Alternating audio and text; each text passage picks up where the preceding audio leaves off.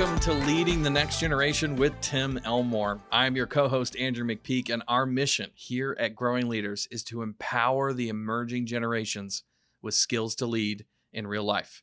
And Tim, today I thought it might be fun for us to start off talking about how um, the way of the world used to be we did everything for ourselves, and now it feels like we're more and more uh, paying other people to do things for us. No doubt about it. We live in a professional world. Yeah. And I've watched that in my lifetime. So um, I'm a baby boomer. My parents are from the builder generation. My mom and dad grew up during the Great Depression and World War II. So they did everything from, I mean, duct tape, hammer, just put it together. My dad cannot believe, or he passed away recently, but he could not believe that I paid somebody to change the oil in my car or mow my lawn or, or you know why would you do that Yeah. you know N- and he learned that we could and many Yeah. americans do it's not just for the rich necessarily but yeah. we are in a day where we pay for someone to dry clean our clothes change the oil in our car Yep. get this food DoorDash Absolutely. you know? so yeah it's everywhere Which DoorDash is a great example of something I got curious about because we started this conversation. I was wondering, like, what are some of the strangest, most unusual things that you can pay somebody to Yeah. do these days? And of course, we all got super used to during the pandemic ordering DoorDash. Yep. I had groceries delivered right to my front door, but there's other stuff too. Okay, so this is some of the things Okay, I, give- I give- came give it to across. So one is you can pay somebody to unfollow your uninteresting Twitter accounts. you're kidding me Yeah, so they they quote you 28, 38 bucks somewhere in there and and basically someone will get log into your account and unfollow the uh, accounts that you no longer need to follow. Of course, you're trying to get to where you have more people following you than you're following, but uh, somebody reported that they had had uh, 22,000 follows unfollowed thanks to this Wow. service, which is Wow. funny. Uh, there was That's another crazy. one that will actually sell your stuff on Craigslist. So you can pay somebody else to list it and sell it and get rid of it. so the whole point of craigslist is i don't want to do I, i'm, I'm going to sell this but now i'm not even going to sell this i'm going to have somebody else sell this Uh, a, a further layer removed. yeah that's right. This right is my favorite one though, and I think several people after listening to this are going to go check this out. Is you can actually pay somebody to assemble your IKEA furniture. oh because ikea always some assembly required Yeah, and it's always complicated. That's right. So you pay like forty five bucks. okay. And uh, there's a service called TaskRabbit that actually does a lot of different Yeah. services. But one of their most famous services is you buy the IKEA furniture, we'll put it together for you. This is the day we live in. Indeed, it is. So, th- this is just another reminder to us that our students are growing up in this world, right? Yeah. Your father couldn't believe Yeah. you would pay somebody to change your oil. Today, I think the students, the normalization of students getting other people to doing do things Yeah. for them or expect that something's going to happen from the outside Yeah. is just growing like crazy. So some of this is a cultural evolution that we need not get angry at, but some of it is something that I think is a misstep Yeah. on our part as adult leaders who lead the next generation. And Yeah. that's really where I'd like to camp out on today. So there's a really interesting term for this Yeah. conversation. It came out several years ago, but we want to kind of bring it back up to the light to sort of deal with it. So Yeah. talk to us about that term. Well, I heard the term in 1989 first. I think it came out long before that, but I heard it in 89, so over 30 years ago. And the term is the Cinderella syndrome. Uh, this complex refers to a psychological condition in which a woman may fear true independence uh, and secretly expects this knight in shining armor Ah, to yeah. swoop in yeah. and save the day. Uh, Prince Charming. Uh, Yes. think think Prince Charming. Okay Exactly. Um, and and we need him to come alongside. Now, in this day of women's, uh, you know, Me Too and other things, women are feeling very empowered and saying, "I don't need a Prince Charming." But there's many students, male and female, Yeah. that are expecting someone, an adult, a teacher, a coach, a parent, to to take care of this. Now, there was a book by this title, Andrew. Okay. Yeah. Yeah, um, Agatha Christie uh, did a murder mystery where she talks about this syndrome, but the book came out later by Colette Dowling, where she gave this condition worldwide attention, Hmm. and it was mostly directed at females needing a- someone, i.e., a male, to do this. But today we want to apply it to a bigger a bigger audience. Absolutely. Yeah. So uh, uh, definitely want to double click on the idea that we're not just talking about females here. I think today Yeah. we're talking about a generation of kids who, just like Cinderella awaits her Prince Charming to come and rescue her, are sort of sitting back and laying back, which seems ironic, doesn't it? Yeah. Because they're growing up in a world that has information and Oh. empowerment at their fingertips. They have a smartphone in their hand. Absolutely. And yet I talk to so many teachers and other leaders who are like, why is it they keep asking me questions that Google Yeah. could give them the answer to in 10 Yeah. seconds? And it just seems to be this really interesting scenario that we find ourselves in. So, in our work, as we partner with schools and other organizations, many teachers who, by the way, love their students will say, Yeah, they're expecting someone to come in and rescue them. hmm Uh, they're waiting for the white horse and the rich resources to come Yeah. in, which might be mom or dad. Yeah. Uh, they're fantasizing about the glass slipper fitting, if you will, a relationship. I'm on Tinder. I'm going to swipe, swipe Yep. until It'll I find all this. work out. kind of yeah, thing. yeah. So we really think that um, we need to take a step to make sure that we're both resourcing the next generation as we need to to be ready for life, but not rescuing. So there's a difference between be, between resourcing and rescuing. So let me just kind of, if you don't mind, lay a platform for where we want to go with this, and then we can jump into the details. Okay. So obviously, the concept that we're talking about here is not limited to romantic Yes. relationships, Yeah. nor, as you said, Andrew, not limited to females. Um, it's much larger than that. In fact, it's relevant for millions of teens and young adults in Generation Z who've been given the expectation that life should be pleasant hmm all the time, you know, rewarding, Yep. and maybe even fun each day. Um, I think nearly eight in 10 young employees said work should be fun. And by the way, I tend to agree. I think it should be too, but that's a lot of people that Yeah. where did you get this idea? Somehow we've built this fantasy that it should all be should be fun.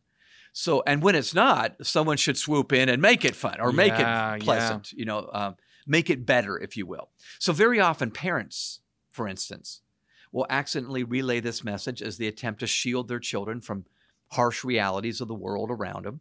Uh, and as parents, we attempt to shelter them from negativity. hmm So we pull, a- you know, pull them away from this, that, or the other. Um, we're careful about what content they watch or hear. We take them to Disneyland or Walt Disney World on a regular basis. I mean, we tried to get our kids down there. Yeah. Um, perhaps we want to give them a childhood that we never had. So part of our rescuing is we just don't want you to go through what I went through. It was harder back in the day. Now, none of these gestures are wrong. In fact, they're quite noble, I think, for those who hope to prevent kids from becoming jaded as teenagers. Uh, but the downside is we create unrealistic assumptions about life when they're kids. hmm And once they graduate into an adult world, they can feel like life has been terribly unfair. And we go, no, it, no, it's not unfair. Well, you gave me uh, the, idea, mom or Yeah, dad, that it was yeah. unfair because it's not happily ever after. I got married and, and it was hard. Yeah, I know. Yeah. It is hard, it? You know, and I got a good wife, but yeah. so we all know these expectations are not sustainable. So, listeners, I hope you catch what I'm saying. There's nothing wrong with wanting to shield children from from the things that would make them not feel innocent and trusting, but sooner or later we need to expose them to the real world, Yeah. ready for real life. We say it around growing leaders, Yeah. and uh, that means we're going to have to slowly engage them with, yeah, it's it's hard. Life is is hard. Yeah. Yeah. Yeah. I think we make this um, this assumption in the world that the goal of life is to be happy, right? Yeah, right. And so when an adult um, gives the a, a student, whether that's a parent to a child or a teacher to a student, when they give them the directive, follow these directions, Yeah. and it'll all work out. I think the implication, what we're unwittingly saying to them, Yeah. is on the other side of following all those directions, you're going to be happy, right? Yeah. We forget to mention that it's a lot of work, even Yeah. once you get past high school, even once you put in the work and get Yeah. straight A's in college. That doesn't mean life gets um, Yeah. simple all of a sudden. And it really is, it's sort of the inadvertent message we often send by not giving them that exposure. When I talk to parents, it's very common to hear a parent of a young adult say, I just want my kids to be happy. Yeah. It's a normal thing to say. Yeah. But oftentimes, when we say that, we unwittingly project the idea and we are pursuing happiness. Isn't that in some of our early American documents? Yeah. The pursuit of happiness. I think when you pursue happiness, it's elusive. Yeah. Happiness sneaks up on you as a byproduct of meaning, Yeah. uh, doing something meaningful, sacrificing and serving. Yeah. And I know that sounds cliche and pithy, but pursuing happiness makes it, oh, really elusive. yeah. So the assumption that I'm trying to fight, and I think many, many young people have this is life should be fun and so forth. And so let me just make some statements, okay? Yeah. Okay. Listeners, check this out. I have found, even though I think my life has been pretty good, that even when we're working in the area of our strengths, work can be hard. Yeah. Even when we're in a loving family, relationships can be challenging. Yeah. Okay, we got Uncle Bob over there or whatever, or our daughter or son, maybe. Yeah. Uh, even when we're making a good income, we may not get all we hope for. Yeah. Even when we enjoy great friendships, life can be dissatisfying at times. Yeah. It's not always meaningful, fulfilling, and full of goosebumps. Um, even when we found a complementary partner, there can be big conflicts. Even when we choose the perfect spot for a vacation, it can turn out imperfect, even in Hawaii. Yeah. And then, I don't know, even when we're living a great life, it may not be happy or pleasing all the time. Now, everybody listening is nodding yes. You're nodding yes to this. Mhm. Yeah. But somehow our kids get the idea from us. We didn't mean to say this. And they feel it's unfair and they get angry. Mhm. There's a quiet, Yeah. suppressed anger that can turn into low grade depression Yeah. uh, when they didn't get the right idea about life, even at 12, 13, 14, 15 years old. Yeah, so often I feel like the kids are the underlying statement is, "But you told me that," Yes, you yeah. know, uh, and they're sending that message, and and uh, yeah, maybe we're looking back over our work and going, "When did we tell yeah, you that?" Yeah, And the answer is in the decisions we made. that's exactly right. You know what I don't like? I'm going to tell you what I don't Please like. do, yeah, w- I, I watch, Pam and I will watch movies as you do. And very, very often, a common phrase, almost every movie, someone makes the phrase, You promise? I promise. And I go, Mm. That's a promise you don't you don't have control of. yeah, You know, a dad, are we gonna be okay? Tornado, are we gonna be? I promise we're gonna be okay. You don't know that. yeah, Now, the reason I'm saying that is we're making statements we do not have control of, and that's troublesome for the receiver, the child, the young employee, the student athlete, the student in our classroom. yeah, So let me, if you don't mind, let me tell a quick story that kind of illustrates what we're yeah. trying to say. Please do it. Um, I recently had a candid conversation with Emerson, high school senior. Okay. She confided in me that she was feeling a, a bit helpless and even a little depressed. Yeah, So I guess she would call it, I'm putting this word in her mouth now, but probably a low grade depression, not Mhm. a disorder, but a low grade depression. And she had good reason. Like millions of others like her, she wasn't prepared for a pandemic right before graduation. yeah. Who, who would have thunk? Who right? could have prepared? Yeah, So she wasn't ready for an economic downturn or for the cancellation of her internship, which we saw for two years. Mhm. Uh, nothing seemed to be working out as she had planned. So after trying to empathize with her, our conversation morphed into one about assumptions. yeah. And you know, I try to teach my way through everything. So bless her heart, she was the recipient of Professor Elmore now trying to explain. You can't help it. That's right. I can't help myself. So life always throws us curveballs, and I and I talked about my curveballs that I had thrown at me. Uh, and Emerson felt no one had really prepared her for the curveballs. Mm, So I shared him. She goes, "Yeah, I get that. Not not not a newsflash, but nobody ever told me until now here at Starbucks." So um, her parents had protected her from every adversity, uh, for uh, you know adverse shock that might come her way, and sadly there were unintended consequences. Emerson is now abruptly facing this reality. And my point in this podcast, Andrew, is to say we can slowly ease them into reality. We don't have to abruptly, like a, a bucket of ice water, yeah, life sucks. It's Yeah. awful. It's just terrible. yeah, And they're five, you know, yeah. and it's your birthday, you know. But over time, we can say, yeah, sweetheart, it's it's yeah. it is hard. Mm, So David Drew is a friend of mine, and he's been helping me research this next book I'm working on. But he made a statement that has stuck with me. He's the first one that said this statement. It's hard to get disillusioned unless we've first been illusioned yeah. meaning someone gave me an illusion that people should always be nice they should hold the door open for you church people are great whatever you know Yeah. whatever and you go no no it's they're not always nice Yeah. you know but it's an illusion and i think we've got to remove the illusions i'm not a jaded pessimist I'm just saying this is actually good news. Yeah. If we ease them into it, by 18, they're off to college when it's really hard and there's a whole lot of special graduates that show up there. We, they go, you know what? Uh, Mom and dad warned me. Mhm. I'm going to be with some other smarty pants just like me. And, and Yeah. it's, it's a little hard here. So I'll, I'll, Emerson is my illustration. I so believe we need to help the Emersons of life get through this. Yeah. well. Yeah, and I think there's a lot of students who are in that similar place. So maybe uh, Emerson can stand sort of as a symbol of all Yeah. the students that you're working with who are right now going through a lot of the same things. Yeah. In fact, I would wonder if you could bring up this conversation of Cinderella syndrome Yeah. with the student that you're leading and just Yes. ask them, "Did you have you felt that way recently?" Yeah. I think we'd be shocked at how many students have been going through this. I think so too. And I think a second question might be do you find yourself subconsciously wishing someone would come in and save the day? yeah. you know now that's normal sometimes i i need sometimes i need you to save the day when my computer goes awry but but but if that's a pattern that's not good yeah. so one of my top 10 books of all time was psychiatrist m scott peck who wrote the book uh, the road less traveled Mm. here's the opening paragraph of his book scott peck said life is difficult this is a great truth one of the greatest truths it is a great truth because once we truly see this truth, we transcend it. Once we truly know that life is difficult, once we truly understand and accept it, then life is no longer difficult.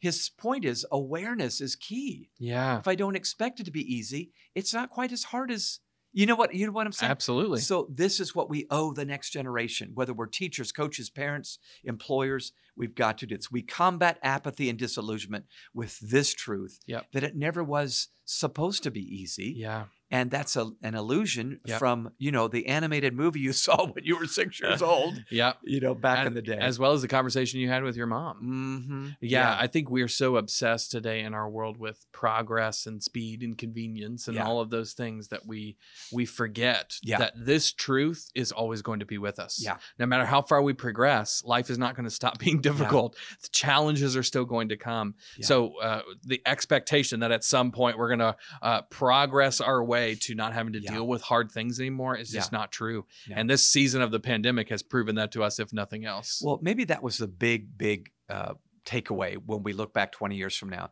We do live in a world of speed and convenience and entertainment. And, you know, i i- life is, i I would say this life has never been harder, life's never been easier. That's a great way to say it. Yeah, thank you. You Mhm. can tweet that if you'd like. Okay.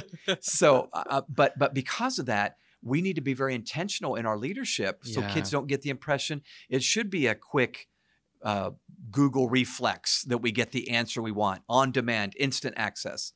Um, so, anyway, I think we do our kids a favor as parents, teachers, guardians, coaches, youth workers, or employers to talk about the Cinderella syndrome. Yeah. Now, we promised our listeners, I'll let you set this up, but we want to offer some ideas. Absolutely. So yeah, the title says seven, Tim. So we got to deliver Okay. on seven. But uh, I know that you are constantly thinking about this, and we want to be as practical as possible. If we're going to start, um, I'm imagining a mom who has maybe a 16 year old in their Yeah. household, and right now that mom is thinking, "What? Okay, I have definitely done this. What do I do to sort of right the ship?" Maybe the teachers are thinking that. Uh, Anybody who's out there who's asking, "What can we do to start to point this Mm-hmm. in another direction?" Give us some advice, seven ideas Yeah. on how we might uh, start to Okay. shift things. Some of these are very intuitional, but um, let me just go. Number one, uh, I think one idea that would be helpful if you're engaging with a young person is to make sure you give them a chance to lose or to fail Yep. and to talk about it. Yep. So don't remove the consequences of a poor decision. That reveals very quickly revealed in my life when I was a teenager when I made a Mhm. really bad choice about a job I took hmm that wasn't right for me. yeah. And I remember mom and dad didn't rescue me. They let me fail with the job. I actually got let go, which was not fun, Yeah. but they talked to me about it. Yeah. And my dad's, boy, unemployment, you know, uh, uh, unemployment, a tough thing. Same with athletics, right? No doubt. Yeah. Get cut from the team. Don't rush in and say, coach, let him, let her, you know, and Yeah. you start talking them into it. I think we need to let um, the blessings and consequences of decisions fall where they may. That's great. Number two, expose them to your own struggles or failures as an adult. It's great. Um, I just mentioned my job firing. I remember sharing this with my son. This would have been a couple of years ago. But um, he took on a job and was so embarrassed when the first week he it just wasn't a job that fit him. He's Yeah. very smart, you know, Jonathan, Mm-hmm. but it just didn't fit him. And um, I think he was quite embarrassed to share with Dad. Um, and my wife Pam said, "You know, Jonathan, the job didn't work out." And I think he. So I called him, and we talked. And I said, "Jonathan, the first thing I want to say is." Do you know the wingnut foul tip bonehead thing I did? and he, he's doing just what you did. He Yeah. started laughing, and I think it just put him at ease. Yeah. He- okay, Dad, I feel like you've made it, and if you flunked on something, maybe there's hope for me. You Yeah. know, that just goes okay. That's great. Number three, model a calm demeanor when facing hardships. Show kids that hardships are normal. This Mhm. is, you know, this is the flight attendant factor. Yeah. The flight attendants stay calm, serving the Diet Coke even when in turbulence. That's what we need to do Yep. as well. Yep. So uh, don't don't underestimate the power of just staying calm Yep. when they're going through hard times. Because even if they're not saying anything, they look at you and they go, "Huh, she's calm, he's calm. I guess even though I'm all riled up, I eventually calm down." And I go, "And they were calm the whole time. Okay, I can be calm the whole time." Yeah. And this is not the parent, as you said earlier, who's Yeah. saying, I promise everything will be Yes, fine. Yeah. It's them going, This is a tough Yeah. situation. Mhm. We're we're gonna work on this. We got it. We can do this. That's Yeah. Exactly right. Number four, once a week, discuss a tough reality about life and how they can navigate through it. Mm. So we would often do this at mealtime. We would try to find a number of meals every week. Not every meal, but a number of meals meals where we ate together. I believe that's so big in Mhm. keeping families strong. We would pick a tough topic. And um, along the way, I'm just telling you, it was good for them. If nothing, even if they just listened to their mother and I talking about it, it was good for them to go, okay, mom and dad go, this is normal for them. We live in a home, they pay a mortgage. In fact, they pay all the bills the last time I checked, and they're still struggling with hard things. Yeah. Yeah, this is good. That's great. All right. Number um, number five, teach them to be resourceful problem solvers, not damsels in distress. Yeah. So, in other words, looking to themselves, not to others. Once in a while, we do need help for sure. And the younger the child, the more help they're going to need. But over time, if we're not building resourceful, resilient problem solvers, it's our bad more Yep. than theirs. Yep. And they're the victims of our bad leadership. Yeah. So we need to teach them, which means we may not rescue them when they forget the backpack, the permission slip, the gym shorts, the science project. Yes. Everybody get my my uh, drift here? Okay. All right. Number six, gradually ensure they experience both positive and not so positive realities. That means we don't go to Disneyland every time they ask. We don't get the iPhone maybe the first Ah, time it yeah, comes out. yeah. And I'm not saying that's you're cursed if you do that. I'm just saying let life happen. I think good leadership in the classroom, the sporting field, or the home is a combination of intentional and laissez faire.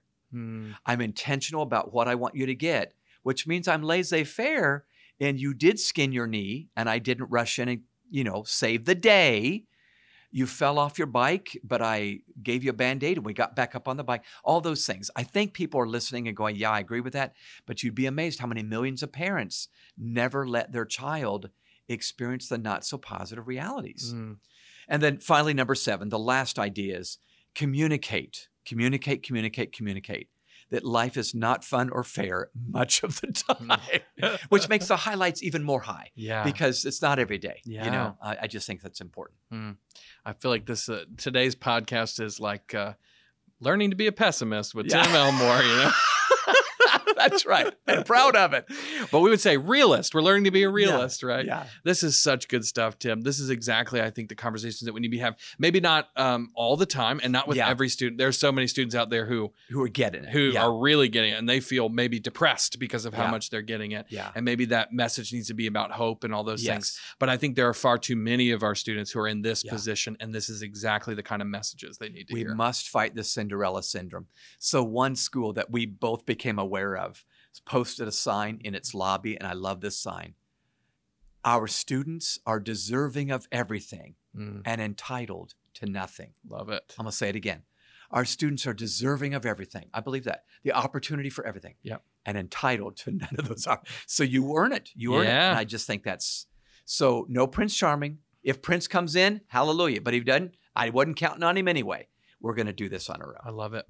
Well, one of the things we talked about as a way to end our our, Yeah. our time together is uh, actually for you to bring up some of our tool that we have called Habitudes. Yeah. We have several habitudes that speak to the messages that students need to be receiving in this moment in their life uh, to kind of give them maybe a more grounded idea of what life is really like. Yeah. And I know you wanted to run through a couple of those. We'll talk I'll about how real quick. people can Yeah. use them after afterwards. But yeah, do that first. Okay. Yeah, three images, folks, three metaphors, if you will. These are called habitudes. You can call them whatever you want to, but great conversations to have. The first one was when I started with my own two kids, and it's simply called drivers, not passengers. Mhm. So when we're in a car, depending on where you sit in that car, depends on your mindset. Yeah. Okay. If you're behind the wheel, you're thinking about getting where you're going. Yeah. In fact, it's up to me to turn the car, turn the wheel, push the brake. You you get the point. You've driven a car. I, have done Okay. that. Yeah. If you're a passenger in the back seat, man, you may be a backseat driver, but most of the time you're chewing on licorice and playing your playlist from Yeah. Spotify or whatever. You're not even, you're just counting on somebody else. Is this true about life? We're either drivers or passengers in life. We're either counting on someone else to get us to our destination, and then we're mad when we didn't get the outcome we wanted, Yeah. or we say, you know what, it's up to me. If it is to be, it's up to me. Be a driver, not a passenger. We own the journey you're on. Love it. The second one is one from our Habitudes for Career Ready students Mhm. um, or new professionals. We have different courses. This one's called Early Birds or Mockingbirds.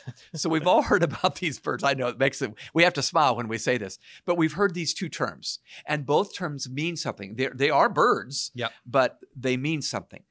The mockingbird, we use that term. Uh, it's a mockingbird got its name by it. It mocks the sounds of other birds. It can it can imitate the the robin or the crow or whatever, uh, and it imitates. Okay, the early bird, it may imitate, but it's it's called the early bird because it's the first one in. You know, it's it's catching the worm. Isn't that how yeah. the phrase goes? So we want to uh, encourage students be the early bird. I will never forget when an intern who started working here a decade ago approached me after the first week on the job and said, "Dr. Tim, could I have a key to the office?" And I thought that's pretty uh, That's bold, audacious. yeah. Why would? And then he explained and sold me. He said, "Well." I love what I'm doing here. I just want to get here early, maybe before anybody else gets here. And I, I have to wait out in my car and I can't get my work. Could I get a key? Oh, I will go get you a key Yeah, right now. um, you can know? have mine. That's yeah. right. Yeah, exactly. That's right. So early bird, not mockingbird. Yeah. Uh, don't imitate, initiate. And then the last one is host, not guest. I've just noticed in almost every conversation, in almost every relationship, there tends to be someone that slips into the guest mode. They're receiving the initiator of the conversation. And then there's the host that kind of initiates the conversation. I just think it's wise to go into relationship thinking, I'll initiate. And then if they're high and excited, then I'll receive, I'll Yeah. listen. But I just think it's great. It's a posture. It's great in our marriages. Yeah. It's great with our kids. It's Yeah. great with our students. So be a host, not a guest. Focus on others, not yourself. Love it. I love it. Um, last week, Tim, you told me a story, and I think this might be a really good way to close Okay. uh, of a little girl Yeah. who um, embodied the very spirit Yeah. that we hope to see all of our students embody. So, I wonder if you might just share that final story with us. Yeah. Well, this this little girl was Emily was in uh, either second or third grade. It was elementary school, and during the pandemic, her school, like millions of others uh, kids in schools, they decided not to do a Valentine's card exchange because Yeah. germs and pandemic and COVID nineteen. Um, I have to wiggle my hands like that just saying it. So she was kind of upset because she really looked forward to Valentine's Day. And her mother tried to get her psyched up when she said, Mom, I still want to do a Valentine for everybody. And her mom thought, Oh, that's sweet, Emily, but okay, you know, nobody, You're not gonna get we're one- Not, you're not going to get one. We're Yeah. not going to do that. You know, Mom, I'm going to do it. And so they argued. But our mom's concern was Emily's going to make all these Valentines. Nobody's going to get one back. And she's going to be sorely disappointed. She's not going to get any, you know? And so she let her do it because she thought, well, that's a servant's heart. That's Yeah. great. She makes all the Valentines. I mean, it's like 25 Valentines for her Mhm. classmates. Bus comes home at three o'clock. Her mom's out there at the front door because she thought, I better be there to console her with a hot fudge sundae or something, you Mhm, know? Yeah. And little Emily comes down the driveway saying, shaking her head, not one, not one, not one. And her mom's thinking, oh no, she didn't get one Valentine. And she said, Emily, what do you mean? And she goes, Mom, I didn't forget what person? Mhm. And I love the fact that this little eight year old kid was focusing on other people. Yeah. A Few adults I know, including myself once in a while, could learn a lesson from that. So that's what we're trying. Forget the forget Prince Charming. We're not Cinderella. We're going to do it and we're going to teach our kids to do it. I love it. I love it. Well, thank you, Tim, so much for walking through this, for challenging us with this really important topic. May we be leading students who don't suffer from Cinderella syndrome like so many of their peers are, are struggling with today. You heard Tim just share uh, our habitudes. We actually utilize these habitudes at schools, um, Yeah. organizations all around the country and actually around the world, Yeah. which is pretty awesome. Habitudes are simply images, as you saw, that form leadership habits and attitudes. So we use a picture, a metaphor, and a story to explain an important life principle. And just like drivers and passengers, early birds and mockingbirds, hosts and guests, uh, we believe that these metaphors are powerful tools to communicate the most important stuff to the next generation. If you're interested in finding out more, you can head on over to growingleaders.com. And uh, I would go to growingleaders.com slash SEL because you can find out more about our habitudes for social and emotional learning program. We have a middle school and a high school version of that. And we would love for you to check that out. Once again, that's growingleaders.com slash SEL. As always, if you would rate this podcast, give us five stars on iTunes or wherever you get your podcast, that gets the word out about what we're doing here. You can also quite literally get the word out.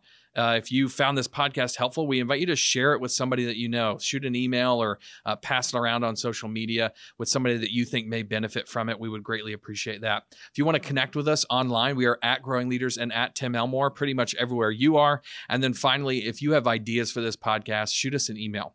It's podcast at growingleaders.com. We have people who send us ideas for podcasts or people we should interview. We love getting all of those podcasts at growingleaders.com. Well, Tim, thank you once again for leading us. Thank you guys for listening, and we'll see you next time.